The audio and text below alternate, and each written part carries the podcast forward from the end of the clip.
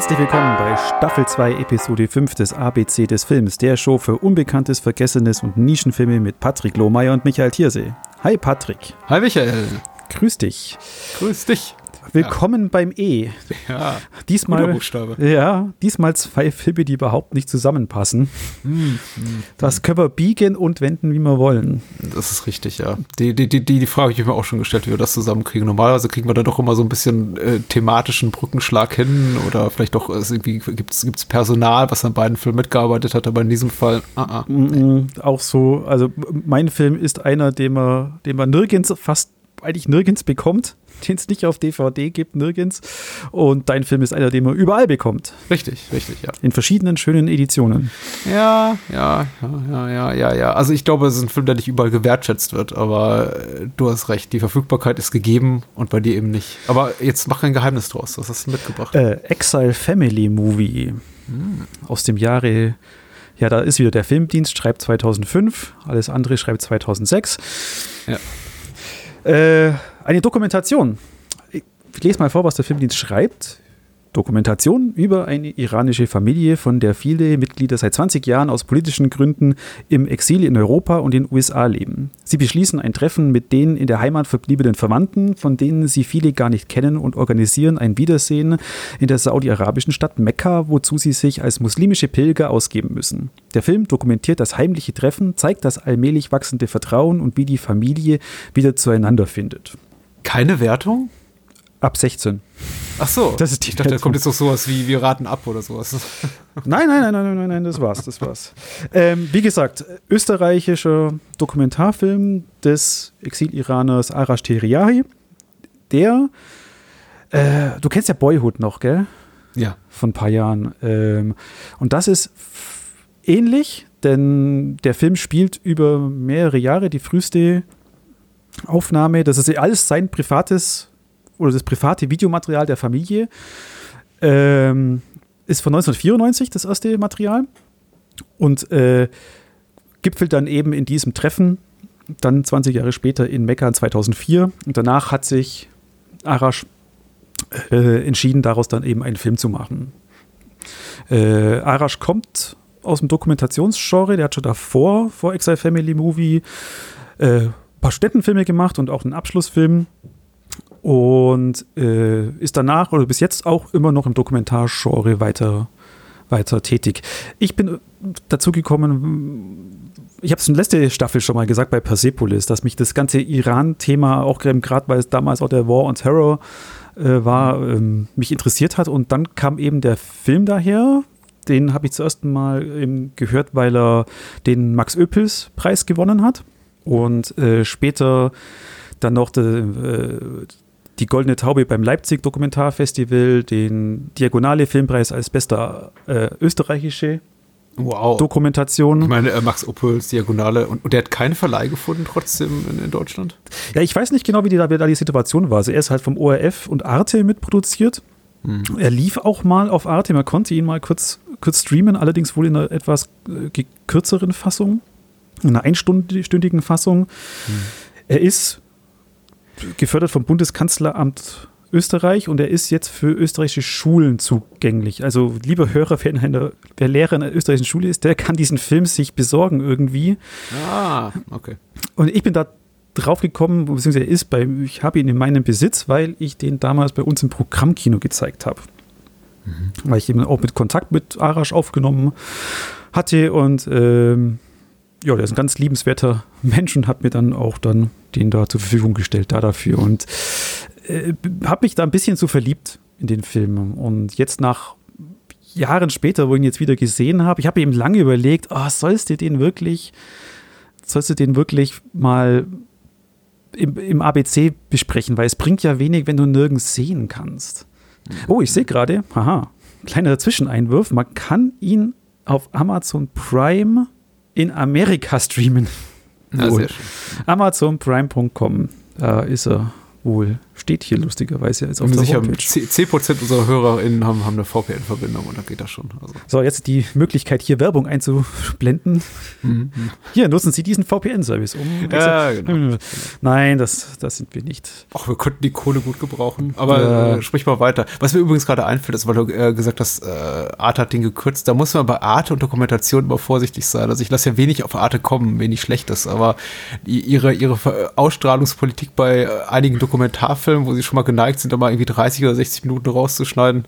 Haben sie auch bei Act of Killing damals gemacht. Ja. Das ist, ist nicht so fein, ehrlich gesagt. Weil der Film braucht, glaube ich, schon die 100 Minuten oder was die ja dauert, um, um so richtig zu atmen und zu wirken. Ja, also ich kann mir fast, oh, ich, ich weiß nicht, wo sie, ich meine, fangen wir mal vorne an. Also der Film begleitet wirklich am Anfang die, die Geschichte der Familie, eben Arash und äh, seine Eltern und er hat noch einen Bruder und eine Schwester, sind dann eben aus dem Iran geflohen, weil die Eltern eben äh, Intellektuelle sind. Die Mutter war Lehrerin ähm, und die wurden wegen Besitz von Büchern und eben dem intellektuellen linken Denken war der Vater im, im Gefängnis und später hat man dann eben beraten, ob man die nicht gleich die ganze Familie hinrichten sollte. Und darum sind, sind die geflüchtet und sind eben in Österreich gelandet und der Film beginnt erstmal an der, an der Grenze zum Iran springt dann nach Österreich eben ins Jahr 1994 und macht tut so die alten Aufnahmen hervor und stellt die Eltern vor, die Geschwister und etabliert dort eben das Medium, mit, über den auch die Familie kommuniziert. Eben, das war noch weit vor der Webcam. Das kommt später am Schluss mal noch kurz mit rein, die neue Technologie. Aber die, die Familie kommuniziert über Videobänder, die sie sich gegenseitig hin und her schicken. Damit teilen teilen sie alles. Also Freude, äh, Trauer, es kommen auch kritische Fragen, wie äh, einer im Iran schreibt eben, Entschuldigung, wir, wir kommunizieren über Videobänder, aber ich kenne sie gar nicht. Und so weiter. Und dadurch entsteht dann auch der Plan, irgendwann, dass sich die ganze Familie, eben Teil davon ist in den USA, sich in Mekka trifft.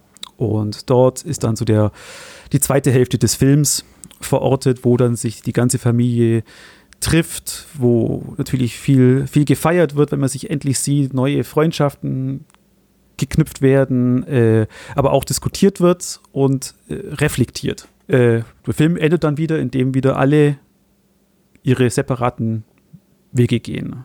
Was ich toll fand, war die ganze Stimmung, die dieser Film verbreitet. Es ist fröhlich, äh, man, man, will, man, lernt diese Familie ja auch sehr sehr kennen. Er sagt ja auch am Anfang, dieser Film ist eigentlich nie für ihre Augen bestimmt gewesen. Äh, es ist auch nett, man muss auch viel, viel lachen. Die amerikanische äh, Tante äh, vergleicht die ganze Familie immer mit einer Soap-Opera, war es ja auch so. Äh, ja, der Film bringt das auch so rüber, so ein bisschen augenzwinkernd, eben reflektierend viel, aber er ist auch ernst, wo er ernst sein muss. Man spürt die, die Angst der Exil-Iraner vor dem Iran. Es gibt traurige Momente. Der, der Großvater spielt eine große Rolle in dem Film. Aber auch der, der Teil der Familie, die im Iran sind, die dann sehr leidenschaftlich auch von der Schönheit des Landes sprechen, ist, hat mich total fasziniert. Wie fandst du es, Patrick? Was hat, hat, hat er dir gefallen oder was sagst du? Hat mir gefallen. Ich muss zugeben, das ist ein merkwürdiges Gefühl, diesen Film zu gucken in Corona-Zeiten, in Zeit einer globalen Pandemie und äh, ein Film, der sich eigentlich nur um Leute dreht, die unglaublich eng beieinander sind, emotional, aber auch räumlich, die sich eben immer mit zu acht oder zehn oder zwölf in relativ kleinen Räumen aufhalten und Feste feiern und sich in den Armen liegen und weinen und lachen und scherzen und schreien und es ist sehr, sehr, also es ist eben auch sehr es ging mir sehr, sehr nah, muss ich sagen. Und ich glaube, ein bisschen färbt da auch die Zeit oder die, die, die äh, Lebensalltagssituation ab, in der wir gerade leben, ähm, auf meine Gefühlslage bei dem Film. Aber im Großen und Ganzen er hat mir sehr gut gefallen, hat mich sehr beeindruckt. Ich, ich weiß nicht, ob ich, glaube ich, die Euphorie entwickeln kann, die du jetzt für den Film hast, die ja eine sehr große ist, wie ich gesehen habe.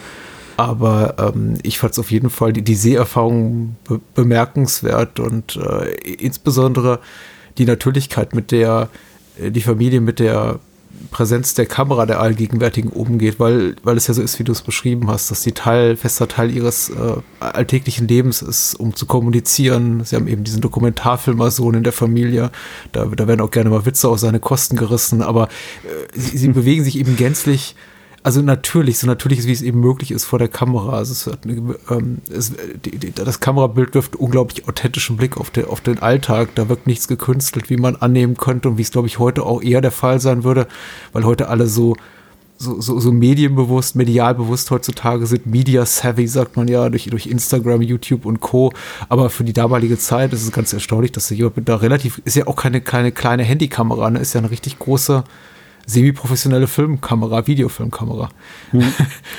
Dass er da durchgeht und das alles so einfangen kann auf diese Art und Weise, wie er es tut. Das hat mir, doch, das hat mich, hat mich sehr, sehr berührt, muss ich sagen. Das ist schön. Ja, aber bei mir ist natürlich auch so die persönliche Connection da. Mhm. Das spielt da mit. Ich, ich fand es gut, dass der Film so gleich auf so einer Metaebene beginnt, dass quasi ab der Film kommentiert wird, dass erstmal der Filmmacher vorweg schickt, ja, keine Sorge, also nicht keine Sorge, aber er schickt so einen Disclaimer voraus mit dem, da, darüber was gesagt wird in dem Film, was eben nicht gesagt wird, oder das Unsagbare bleibt eben unausgesprochen und ansonsten wird eben viel geweint und er zeigt uns gleich diese Bilder von weinenden Menschen und sagt, wenn, wenn euch das nicht gefällt, dann könnt ihr eigentlich jetzt schon mal aus, ausmachen oder den Kinosaal verlassen. Ja. Ja, ja, da kommt er, kommt er schnell, schnell zum Punkt. Äh, wo du sagst, eben mit dem, mit dem, jetzt mit der Corona-Situation, das ist mir jetzt gar nicht so aufgefallen. Aber hast du vollkommen recht, ja.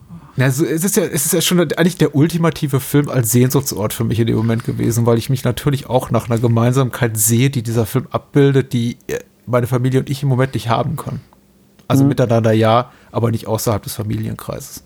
Ja. Des engsten, engeren Familienkreises, ja. Ich finde es wirklich schade, dass der Film jetzt nicht wirklich einem breiten Publikum zugänglich ist, weil äh, es ist so ein bisschen viel, viel gut mit mhm. dabei.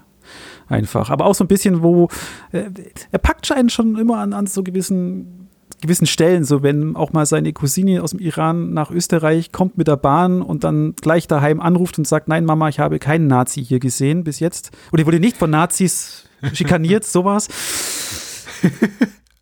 ja, der Film ist wirklich teilweise äh, wahnsinnig komisch. Ich, ich liebe auch die Szene, der, der in der Arashs Vater mit diesem äh, Glas Konfitüre kämpft und es eben nicht aufkriegt und äh, er, er bohrt daran rum, hebelt daran rum mit einem Löffel und sagt, äh, oder mit einem Messer und sagt, äh, ich, ich, also spricht er zu dem Glas, ich werde mit dir kämpfen, wie ich ein Leben lang für meine Ideale gekämpft habe. Genau. Zum Schein. Ja. Jetzt nach Jahren, wo ich es gesehen habe, habe ich mir auch gedacht, es wäre es wäre jetzt sehr oder gut zum, zu wissen, wie, wie es den Leuten jetzt gehen, geht momentan. Mhm. Weil ich denke, auch die letzten vier Jahre, äh, es gibt da auch gerade diese tolle Szene in, in Amerika, wo ich auch, da habe ich auch, auch an Jetztzeit so gedacht, wo die Exil-Iraner in Amerika sich hinter einem Pseudo-Anführer geschart haben, der dann mit Flugzeugen rüberfliegen will nach Teheran, um dort eine friedliche Revolution zu machen, was nie passiert ist, mhm. die dann sich aber an einen neuen Heiland gefunden haben in George W. Bush. Ja, das ist interessant. Mhm. Und äh, da wäre es jetzt eben interessant, wie A, natürlich die Situation jetzt im Iran nach vier Jahren jetzt ist, eben mit Politik und auch der Corona-Pandemie und wie jetzt die, auch die Verwandtschaft, wie es denen jetzt geht. Ja, ist eine ganz, ganz interessante Dynamik, was man ja auch immer wieder beobachtet, wenn die eben quasi emigrieren, dass sie dann im Grunde in dem Fall jetzt amerikanischer werden als die Amerikaner selber und dann eben äh, in ihrem Leben sich nur alles dreht um dicke Autos, äh, Seifenopern und darum, dass eben George W. Bush und Dick Cheney den nächsten Wahlkampf gewinnen. Das, das war schon interessant zu beobachten, dass sie eben also so richtig ultrakonservative werden. Nicht unsympathisch dadurch, aber eben sich so richtig an das, an dieses Ideal klammern des äh, Landes der Freiheit, was sie sich wahrscheinlich vorher all die Jahre ausgemalt haben und jetzt quasi so na nachbauen in ihrem Vorgarten und in ihrem Haus, was sie da bewohnen. Das ist schon, ist schon cool, ne? Und auch so richtig schön, schön den Kapitalismus vorleben. Und hier, also geht schon um Kohle und gut verdienen und ja, wie, was, was, was war das? Der frühe Vogel fängt der Birne. Was sagt er denn? Nicht der ja, sowas, ja. ja so, mit seiner Limousine. ja, ja liebenswert. Liebenswert. Ja, auf jeden Fall. Und so völlig anders als die Exil-Iraner in Deutschland. So völlig, völlig anders Wobei sie sich dann natürlich in ihrem, in ihrem äh, Kulturkreis, in ihrer kulturellen Identität, die sie teilen, natürlich dann auch alle wieder treffen. Und in dem Moment dieser Familienzusammenkunft, die du ja schon beschrieben hast, da in Mekka, sind sie dann doch alle wieder sehr äh, gleich, glaube ich, zu negativ, aber sich sehr ähnlich, sehr nah beieinander. Emotional, das fand ich auch ganz, ganz berührend. Ja, ähm, der Film ist auch umrahmt von, von schöner Musik, auch mhm. eines Exil-Iraners, der äh, Karuan aus Österreich. Kann man sich auch mal anhören, sehr schön. Gibt es auf Spotify auch zum Nachhören, die Musik. Ja. Die gibt es lustigerweise. Das kann man nachhören. Er ist was durchweg orchestriert, ist mir auch aufgefallen. Ist ungewöhnlich für die, also es ist ja eine sehr, ich möchte nicht sagen, krude Ästhetik, weil der Film ist zwar halt preiswert gefilmt mit der normalen Consumer-Kamera oder bestenfalls semi-professionell, aber eben das, was die Videotechnik in den 90er Jahren hergab.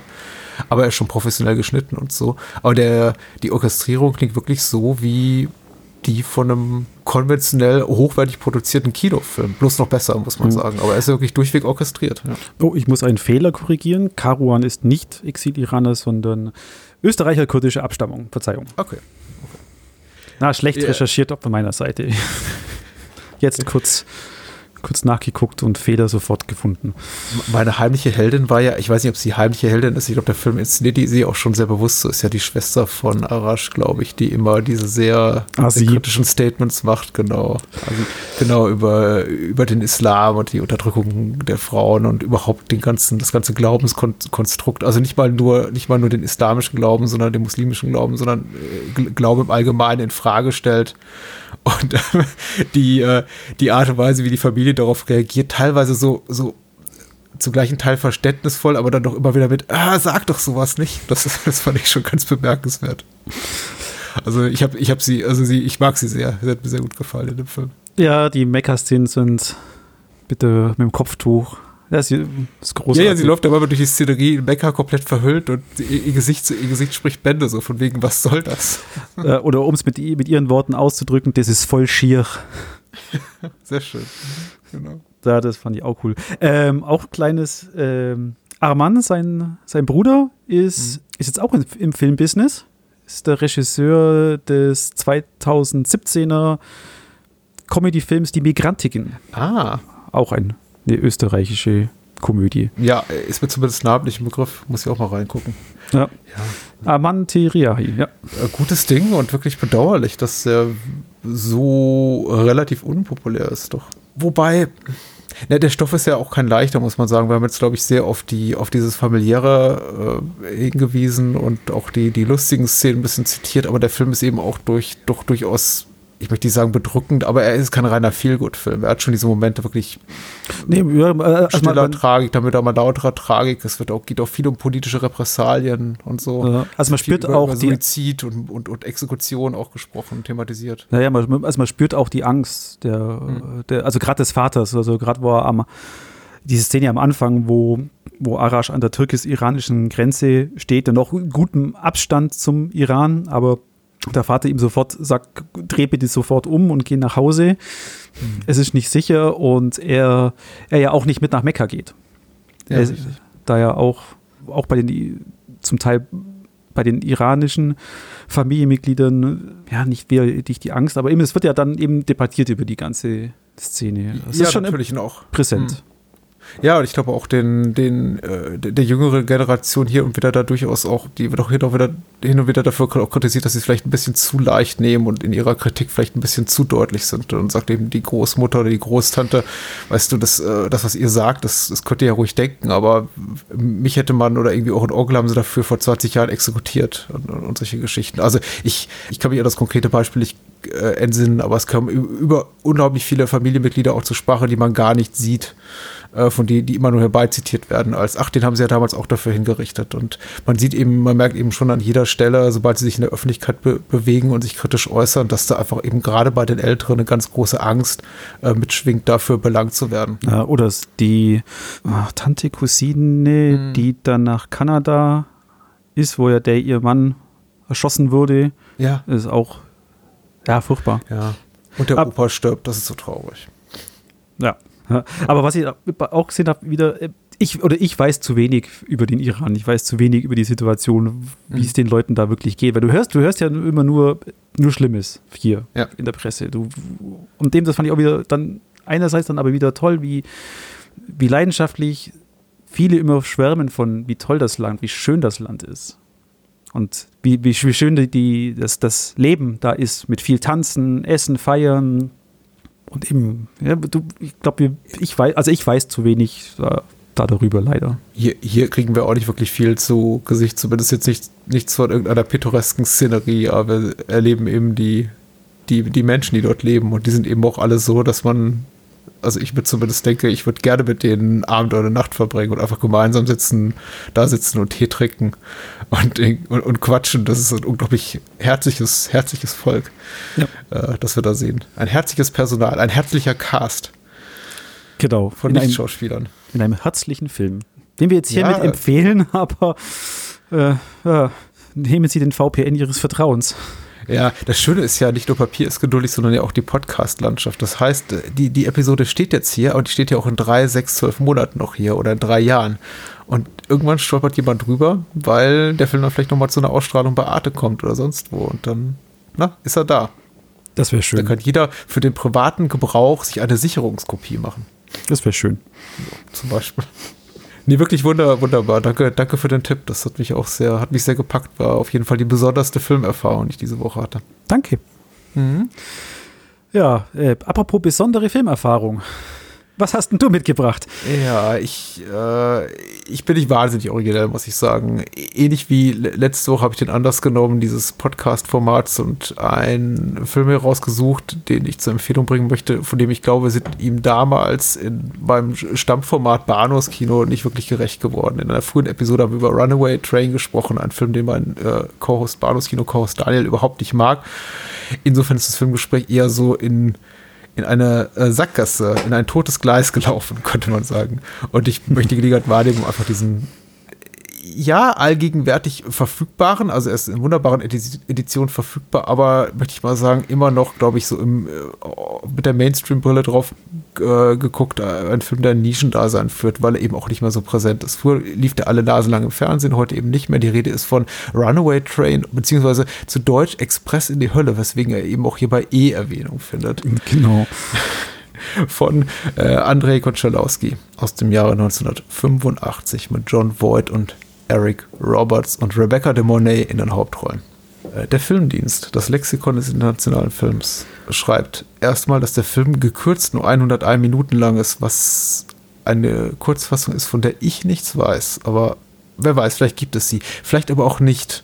Denn wie wir jetzt gleich lesen werden, ist das äh, Lexikon nicht für faktische Korrektheit so, also nicht, möchte ich sagen, nicht bekannt, aber in dem Fall nicht gerade, hat sich kein, nicht verdient gemacht. Äh, zwei aus dem Gefängnis entkommene Schwerverbrecher und eine junge Bahnarbeiterin rasen in einen führerlos gewordenen Zug, der aus vier Diesellokomotiven besteht, durch die grandiose Winterlandschaft, Winterlandschaft Alaskas. Ihr Leben wird sowohl durch die entfesselte Technik als auch durch den Gefängnisdirektor bedroht, der seine Jagd als persönliche Rache versteht. Brillant inszenierter Action-Thriller, der erste im Westen entstandene Film des russischen Regisseurs Konchalowski. TV-Titel Express in die Hölle. Äh, so habe ich ihn kennengelernt. Ich habe ihn auch als Fernsehfilm kennengelernt. Ein Film, der regelmäßig äh, früher im öffentlich-rechtlichen Programm lief und dann später im Privatfernsehen. Und äh, so Mhm. regelmäßig, dass ich das Gefühl hatte, ich habe ihn, ich, ich habe ihn eine Zeit lang monatlich gesehen. Ja, ich, also das, das ich habe ihn jetzt zwar zum ersten Mal gesehen, aber ich, der war mir eben allgegenwärtig, weil immer wenn du die Hör zu aufgeblättert hast, irgendwo lief er im Nachtprogramm. Entweder eben bei ARD oder auch mal bei, bei Tele5. Das war, glaube ich, auch so ein Stammsender dann da für den Mhm, Film. Aber immer so 23 Uhr, aber die, der zuständige Hör-zu-Redakteur war da immer voll des Lobes. Ja, ja. Es ist, glaube ich, ein Film, der auch immer so ein bisschen als leuchtendes Beispiel angeführt, angeführt wird dafür, dass äh, die Canon Films Filmschmiede doch wenigstens einen guten Film hinbekommen hat. Und immer wenn der eine gute Film zitiert wird aus diesem Haus, was uns eben so äh, Besonderheiten geschenkt hat, wie äh, Van Damme Martial Arts Filme oder, oder City Cobra und dergleichen, da wird immer gesagt, ja, aber die haben eben auch Runaway Train äh, produziert. Das ist der eine gute Film von denen und Ja, gut, geschenkt. Ich, ich bin nicht der Meinung, aber ich, ich glaube zumindest, wenn man so auf das Renommee guckt, ist es tatsächlich so der, der Film, der am ehesten vorzeigbar ist aus deren gesamten Övre. Ja. Äh, weil er hat eben auch äh, Oscar-Nominierung erfahren, sowohl John Voight, der für die Hauptrolle bewusst äh, nominiert war, als auch Eric Roberts, der für die beste Nebenrolle äh, nominiert war, wurden da äh, beinahe geehrt. Der war für den besten Schnitt nominiert, hat äh, auch einen Preis in Cannes gewonnen. nee, er wurde nominiert äh, auch, äh, er lief im Wettbewerb von Cannes, glaube ich, 85. Also er, er, bringt einiges an Renommee mit und ich denke auch, er hat es verdient. Es ist ein jo. hervorragender Actionfilm. Es ist nicht wie der Film, den es hier schreibt, der erste im Westen inszenierte Film des Regisseurs Konczalowski. Es ist der dritte. Er hat vorher einen Kurzfilm gemacht, der heißt Split Cherry Tree und den auch sehr empfehlenswerten Film Maria's Lovers mit Nastaska Kinski ein Jahr zuvor. Äh, das war 84. Also es ist eigentlich sein, sein dritter, seine dritte amerikanische Produktion. Ich nehme mal an, es ist die erste, die hierzulande vertrieben wurde. Deswegen auch, auch dies hier geschenkt. Macht auf jeden Fall Freude. Ich denke, hat alle seine Lorbeer, die er so geerntet hat bei Erscheinen und auch in den späteren Jahren dann in, in X-Wiederholungen im Fernsehen äh, verdient. Äh, man sollte noch erwähnen, äh, John P. Ryan spielt hier den Warden, also den Gefängnisdirektor, der eben die beiden äh, Ausbrecher Oscar und Buck, also gespielt von John und Eric Roberts, hier jagt. Der macht seine Sache auch sehr gut. Man kann da, da darüber wie ich es äh, letztens bei Letterboxd was getan hätte, bestimmt trefflich Diskussionen führen, wer der äh, gemeinste, ekelhafteste Gefängnisdirektor ist in der amerikanischen Filmgeschichte, weil da gibt es ja viele gute Beispiele. Donald Sutherland in Lockup oder äh, wie heißt der Herr in Shawshank Redemption, habe ich leider vergessen. Oder ähm, hier Patrick McGowan in, in Flucht von Alcatraz ist auch super widerlich, ist hier mein Favorit. Aber John P. Ryan macht seine Sache wirklich gut, also richtig schöner Widerling. Äh, Danny Trejo hat ihr sein äh, Spielfilmdebüt, mhm. auch später hierzu mit Machete und äh, 1000 Derek Direct-to-Video-Streifen zu B-Ruhm gel ge ge gelangt. Wobei das eben witzig war, der, äh, äh, man sieht ihn zuerst, indem er in, in der Entfernung eine Scheibe einschlägt und ich habe dann so, hey, das ist Danny Trejo. Ja, ja. ja das ist aber auch bei, beim Boxmatch ja auch irgendwie relativ Ge ausführlich da zu sehen. Genau. Und zumindest auch noch nominell bemerkenswert, wenn er auch nicht das Drehbuch geschrieben hat. Akira Kurosawa äh, zeichnet sich für die Story bzw. für die Story-Idee verantwortlich. Geschrieben hat das Drehbuch unter anderem Eddie Bunker, auch eine, eine, eine Lichtgestalt in der, in der, in der Hardboiled-Crime-Fiction Action in den USA. Also da ist auch so drehbuchseitig, äh, also auf der, auf der künstlerischen Seite hinter der Kamera auch einiges zu holen. Äh, noch ein, zwei Sätze zu Andrei Konchalowski. Ist sein äh, dritter Film im Westen gewesen, ist äh, ich wollte gerade sagen, ist so richtig, aber äh, war ja falsch beim Filmdienst, also habe ich so richtig zugefügt. Äh, er, er hatte zu dem Zeitpunkt, also 85 bereits eine sehr, sehr gut laufende äh, Karriere in der damaligen Sowjetunion. Unter anderem ist auch be bekannt für eine sehr, sehr schöne Adaption von, von Onkel Vanya aus dem Jahr 1970, die ihm so den, den, den Weg zu Weltruhm geebnet hat. Er hat dort zwei, drei Produktionen später gemacht und ist dann eben emigriert. Und hat erstaunlicherweise dann eine relativ konventionelle äh, Kino- und TV-Karriere eingeschlagen in späteren Jahren in den USA, weil nach dem, was er so in der Sowjetunion inszeniert hat, also tatsächlich sehr, sehr schöne, äh, bildgewaltige Literaturadaption, hat er eben diesen Film hier gemacht und alle waren voll des Lobes und dann ging es eben weiter mit äh, sowas wie Tango and Cash und mittlerweile macht er, glaube ich, überwiegend TV-Mehrteiler mittelmäßiger Qualität, soweit ich das beurteilen kann. Einen habe ich gesehen. Ähm, aber gut, man kann nicht alles haben und er macht nach über 60 Jahren Filmkarriere immer noch Filme. Das ist ja auch schon mal was. Wie hat es dir denn gefallen? Tango und Cash ist auch von ihm? Habe ich mich gerade vertan? Doch, ich glaube, Tango und Cash, ich bin ziemlich sicher, dass das Tango und Cash von ihm ist. Hm. Ah, doch, stimmt, ja. Ha. Das mit Howard und Eddie verwechselt, hm. dem, dem Klassiker mit äh, Whoopi Goldberg und James Belushi wahrscheinlich. Den hat er auch gemacht, ja. Ja, Howard Eddie, Tango und Cash. Okay. Eric und John, wie hat sie gefallen? Gut, sehr gut. Also eben auch John Voight ist so ein schmieriger Lappen in diesem Film. Ah, das war richtig unangenehm. Ja, cool. Also sehr, sehr gut. Er ist eine farbenlose Version des Tony Scott-Films Unstoppable. Ja. Mit absolut nicht liebenswürdigen Charakteren. Mhm. Bis auf Rebecca äh, de Monaghy. Rebecca de Monaghy. Mhm. Äh, die aber ja erst nach über einer Stunde in dem Film erst auftaucht. Richtig, ja. Er verdient sich eben seine Lorbeeren durch die ja, sagenhafte Landschaft, die äh, ganz, ganz vielen praktischen Effekte im Film. Also, soweit ich mal beurteilen konnte. Ich glaube, die, die Loks waren da schon echt, die da durch das Bild gerast ja, sind. Ja, ja. Oder ähm, diese über die Brücke da geheizt sind. Der, der Look und Sound des Zuges ist großartig gemacht. also von vorne sieht das ja aus wie ein alles zerfetzendes Biest. Mhm. Zwischendurch knurrt es auch mal wie ein Löwe. Mhm. Und ja, er verdient sich seinen, seinen Schluss komplett. Das ist super. Hat mir sehr, sehr gut gefallen. Ich finde ihn auch inszenatorisch wahnsinnig. Es ist einer dieser Filme, es, es, gibt so, ich möchte sagen eine Handvoll, aber es gibt sicher ein paar mehr, bei denen ich mich tatsächlich frage, wie haben die das gemacht? Also es gibt so ein paar, einiges, einige wenige Szenen, bei denen man schon sieht, dass es dann mit Rückprojektionen zum Beispiel gedreht, die haben ihre ja. Hauptdarsteller nicht wirklich an einem Hubschrauber 100 runter. Kilometer fahrenden Zug gehängt, richtig. Aber es sind auch viele Momente darin, also wo man eben, wo eben wirklich dann John Voight so äh, an der Außenseite des, des, des, des Führerhauses hängt oder äh, Eric Roberts halb unter dem Zug und äh, wenn dann äh, die, dieser Schließmechanismus, die Kopplung da quasi ineinander rastet, einrastet und die, die Hauptdarsteller stehen direkt daneben und ich denke mir, meine Güte, ey, kriegt man nicht eure Finger dazwischen.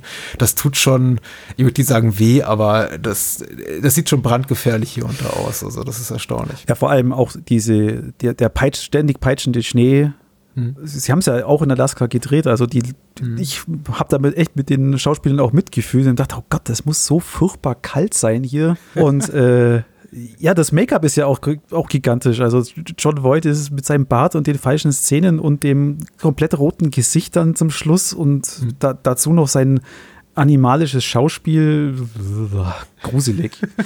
Eric Roberts fand ich, fand ich, ein bisschen seltsam dagegen. Mit dem ja, wie bist du damit so. klargekommen mit dem Schauspiel? Ich glaube, das hat ja, das hat ja richtig, äh, mein Co-Host Daniel richtig angeknabbert. Äh, diese, diese nervöse äh, Energie, die Eric Roberts hat und die, dieser, dieser die, dieses unsympathisch bärbeißige, was John Voight hat, wie, wie gefiel dir das? Fandest du es eher abstoßend oder? Äh, John Voight fand ich eben richtig, äh, ja, abstoßend jetzt nicht, aber unangenehm. Und bei, bei, Eric Roberts war immer am Anfang eben, eben nicht sicher, ist jetzt er der, der Böse, weil es wird ja auch mal so kurz äh, äh, darauf hingewiesen, dass er ja eigentlich ein Rapist ist. Mhm. Und da dachte, okay, jetzt wenn dann auch Rebecca äh, de Monaghan da kommt, uhuhu. aber entwickelt sich da ja was, was ganz, ganz anderes. Das überrascht auch am Schluss. Also ich hätte das dann nicht so gedacht, dass es da so aus ausgeht. Ja, ich, ich glaube, dieser Aspekt von Eric Roberts Figur ist nicht so gut gealtert. Äh, wobei sich die Frage stellt, war es jemals gut? Er ist eben, ja, er kommt eben, ist eben aufgrund eines bestimmten Deliktes da im Knast und so richtig erfährt das keine, keine, keine Aufklärung. Andererseits ist der Film eben nur, nur, konsequent in der Hinsicht, als dass er wirklich bis zum Schluss eigentlich seine, seine Helden oder die, die wir für Helden halten, immer wieder als äh, echt unangenehme Typen offenbart, weil unser Bauchgefühl sagt ja schon ab einem gewissen Punkt, vor allem wenn dann eben Warden Rankin, also der Gefängnisdirektor, eine, eine immer wichtigere Rolle spielt, ist ja schon, dass sich unsere Sympathien so auf die auf die Seite der Ex-Knackis und Rebecca de Monet, also Sarah heißt die, die Figur hier, äh, verlagern. Und trotzdem erinnert uns der Film immer wieder daran, nee, das sind schon echt ekelhafte Typen. Also das sind, die sind, die sind nicht cool. Ja, vor allem es ist ja nicht nur der, äh, das drohende Unheil des Gefängnisdirektors, sondern mhm. das drohende Unheil, dass da ein führerloser Zug durch Alaska rast. Ja. Mit 90 Meilen. Und da ja doch mit diese Prämissen. Ja, das ist ja oft ein klassischer High-Concept-Film, wie äh, ne, Terroristen im Hochhaus oder der, der, der, der Bus, der nicht anhalten darf. Ja, ja das, das, war auch so, genau, ich dachte, das ist genau das eben Speed oder auch Unstoppable, den ich auch sehr schätze. Und was ja fast derselbe selbe Film ist, nur halt in, in schöner und mit mehr Explosionen. weil, weil das muss man auch sagen, ich meine, Runaway Train äh, so großartigen äh, Action kommt da gar nicht vor. Boah. Ich würde sagen, die, die, die ganze zweite Hälfte ist eine einzige, eine einzige Action-Sequenz. Ja, also äh, Action an so, der, der, der Film ist, der Film an sich ist, würde man sagen, so relentless. Es ist hm. un, äh, unnachgiebige Spannung, aber sowas wie jetzt eben bei Tony Scott, dass da mal ein paar Autos durch die Gegend fliegen oder ein Bataillon drauf schießt, das ist ja nicht. Das ist ja wirklich bloß, sie rammen mal einen Waggon und heizen mal durch eine Holzwand. Also dies, diesen ja. Aspekt. Das fehlt komplett. Und es gibt keinen Climax. Ja, richtig. Ich, ich möchte jetzt nicht das Ende des Films vor, vorwegnehmen, aber du hast recht, es ist nicht, es hat nicht das erwartbare Ende. Genau, du wartest, das, du wartest dieses, diesen Bombast. Das, was mhm. du programmiert bist aus Hollywood-Kino, du erwartest das, das muss jetzt passieren. Mhm. Aber, aber es macht es viel schöner, so was dann passiert. Ganz tolle Szene. Äh, was mir dem Film immer gut gefallen hat, ist, äh, muss ich auch noch erwähnen, der, der Score von Trevor Jones, der sehr zurückhaltend ist, bis zu dem Punkt, wo eben die beteiligten Protagonisten die Kontrolle über den Zug verlieren und der Zug eben quasi un, un, unstoppable wird. Und der dann richtig eben, der, der Score dann eben auch richtig auffährt, immer pompöser wird, epochaler. Finde ich herrlich. Sowieso Trevor Jones, ein äh, fantastischer Komponist, komplett, komplett unterschätzt in meinen Augen. Hat da tolle Sachen gemacht wie Cliffhanger oder äh, äh, Letzte Mohikane mit Michael Mann, auch ein ganz toller Score. Was da auch toll ist, das, das, das packt einen gleich von Anfang. Also ich, ich war sofort, ich meine, klar, weil wir vorhin schon Canon äh, kennen, äh, erwähnt haben, da war ich schon da schon angefeixt und dachte, oh, Canon, cool. Mhm. Und, und dann diese tolle, äh, äh diese Credit-Sequenz, wo einfach nur diese, äh, dieser schwarze Hintergrund und dann die Silhouetten des Zugs im Blutrot durch das Bild ja. fahren und dazu dieser Score. Das war, das war super, das war richtig gut. Der greift dich gleich am Anfang. Den, den Film besonders macht ja nicht nur das Konzept für dich, sondern eben auch tatsächlich die Psychologie zwischen den äh, Figuren. Obwohl wir relativ wenig erfahren, äh, habe ich das Gefühl, ist der Film schon psychologisch sehr ausgefeilt, weil er uns eben immer wieder, ich habe schon gesagt, eigentlich äh, in, in, eine Richtung drängt, äh, in die nämlich, dass wir Sympathie für die, für die Knackis empfinden, obwohl sie es vielleicht gar nicht verdient haben und sie uns dann wieder unter den Boden wegzieht.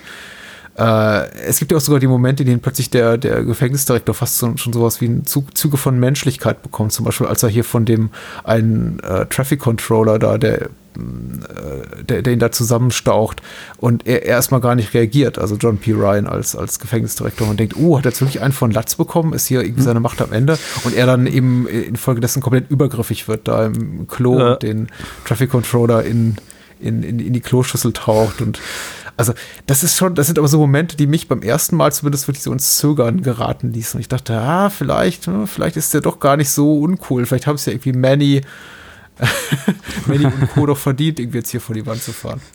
Ja, aber wobei, also diese Traffic Control Room Szenen hm. sind vielleicht nicht so gut gealtert. Sie bremsen den Film im wahrsten Sinne des Wortes ein bisschen aus. Da, da, da gebe ich dir recht. Aber ja, und, irgendwas. Hm, und, ja, und da, da, also da ist auch das Schauspiel, macht dann ordentlichen Nosedive etwas. Okay. Runter. Fand ich mal. Also da war mir dann Rosario Dawson in Unstoppable hm netter. Ja, ja. Äh, ja, also, also wie gesagt, ich, ich, ich mag die Psychologie des Films. Ich finde auch das Skript tatsächlich sehr smart, weil es immer, weil es nicht den Weg des Offensichtlichen geht. Ich finde zum Beispiel äh, ein Moment, den ich, den ich sehr toll finde, ist der, in dem Manny, also John Voight, Buck, Eric Roberts so wirklich zurechtstutzt und ihn so ein bisschen, also äh, Eric Roberts ist ja so ein bisschen der, der, der quasi der Fanboy von Manny äh, hängt sich so an ihn ran und oh Manny, du cool, du bist so eine coole ja, Sau. Du, ja, du, bist dieser legendäre irgendwie Ausbrecher King und, und, und, König der Gangster und, und ganz toll. Und äh, eine, eine der ersten Sachen, in denen sich wirklich mal auf persönlicher Ebene auseinandersetzen, besteht eben darin, dass Manny sich lustig macht über die lächerlichen Tattoos von Buck und sagt, guck dir mal alle den Scheiß an, den du hier irgendwie dir auf dem Körper tätowiert hast. Glaubst du ein bisschen wie hier, hier ein starker Mann oder so. Und äh, das ist schon so, und, und, dieser verletzte Blick dann von Eric Roberts in dem Moment, in dem er sieht, äh, in dem er eben äh, sich bewusst wird, dass sein, sein großes Idol ihn gar nicht so toll finde. Das finde ich zum Beispiel sehr, sehr scharf. Oder auch die Momente, in denen Rebecca de Mornay, also Sarah, zurück, nicht keift, das ist das falsche Wort, sich, sich zur Wehr setzt und eben ganz klar äh, Buck ins Gesicht sagt, hier, don't threaten me, setz mich nicht unter Druck, bedroh mich nicht. Ja. Und sie eben nicht dass das arme Mäuschen oder die Damsel in Distress ist, die, als die sie der Film erstmal möchte ich sagen, inszeniert, aber der, der Film einen zumindest vermuten lässt, sie könnte es sein, äh, fand ich auch ganz toll. Also der Film doch schlägt immer wieder Haken, so auf psychologischer Ebene, das ist schon, figürlicher Ebene, das ist schon ganz spannend. Ja, war, war gut. Hat sehr ja. viel Spaß gemacht. Und ja, also wirklich, wie, gesagt, ich äh, ich würde dagegen argumentieren, dass du sagst, der Film bietet keine Action im klassischen Sinne. Es ist eine andere Art von Action, aber ja, äh, es keine ganz große Action, sondern einfach dieser Feuerlöscher unter die, die Zugräder gerät und einfach da so wegknallt und man sich dann irgendwie nochmal gewahr wird, scheiße, das Ding fährt irgendwie 100, 100 Meilen die Stunde, das ist echt schnell. Eben, eben mehr, er ist relentless. Mhm. Ja. Und ohne Explosionen großartig. Und das Ende natürlich, das du auch gerade schon beschrieben hast. Das, ich möchte das jetzt auch nicht im Detail ausführen, aber das ist so ein bisschen dieser, Ahab und der weiße Wahlmoment aus Moby Dick, aus dem Melville-Roman, so in dem eben wirklich äh, alle da stehen und Warden Rankin, der Gefängnisdirektor, so als, als Ahab-Figur, äh, sich gewiss ist, äh, er hat seinen, seinen weißen Wal in Form von Manny zwar geschnappt, aber er wird mit ihm untergehen. Und das ist schon, das ist schon irre. War der eigentlich ein Erfolg? Ich weiß es. Also, also kommerziell meine Es ist schwierig, also kommerzieller Erfolg. Man, kommt darauf an, unter welchen Gesichtspunkten. Er war tatsächlich in seiner US-amerikanischen Heimat kein großer Erfolg, aber er war im weltweiten Verleih ein großer Erfolg und er hat natürlich auch die Reputation des äh, Studios durchaus auch nochmal untermauert und äh, Ken als, als ein Verleiher etabliert oder eine Filmproduktion, die eben auch in der Lage ist, andere Stoffe zu stemmen, außer Electric Boogaloo 2 oder so. ne? ja. Äh, nee, heißt, der, der Film heißt Break Into Electric Boogaloo, Entschuldigung. Genau. Äh, auf Video auf jeden Fall ein riesiger Hit, kam natürlich Grätsch natürlich auch gerade so in die Zeit der, der großen äh, Videothekenkultur rein und äh, also doch letztendlich globalen Erfolg. Als Kinofilm in den USA geht so, möchte ich mal sagen. Ja, cool. Freue mich, dass dir gefallen hat. Jo. Ich wollte nur einen Witz machen über, über den Song von Soul Asylum, aber ich weiß nicht, wo ich den unterkriege. Also mache ich hier nicht. Oh, der auch Runaway Train heißt, der, der, einer der schlimmsten Ohrwürmer der frühen 90er. Naja, gut. Daran erinnert sich unsere Generation noch. Oh, ganz echt, äh, erst als du es jetzt gesagt hast, ist es mir wieder raus äh, in den Kopf geschossen. Davor, ja. Also selbst wenn ich den Film gesehen habe, war das nichts, was, was, was ich mir gedacht habe, oh, wieder ein Song. Ist aber das Erste, was du findest, wenn du den Titel googelst. Deswegen sucht lieber nach Express in die Hölle, sonst geht es euch jetzt zu Michael und ihr müsst mit diesem Song im Kopf zu Bett gehen. Oh. Na super, ich kann mich beim F nicht mal revanchieren. Oh, du weißt also schon, worum es geht bei F? Bei mir schon. Ja. Ich bin mir auch ziemlich sicher. Dann hören wir uns in zwei Wochen wieder. Ja. Macht es gut. Bye, bye.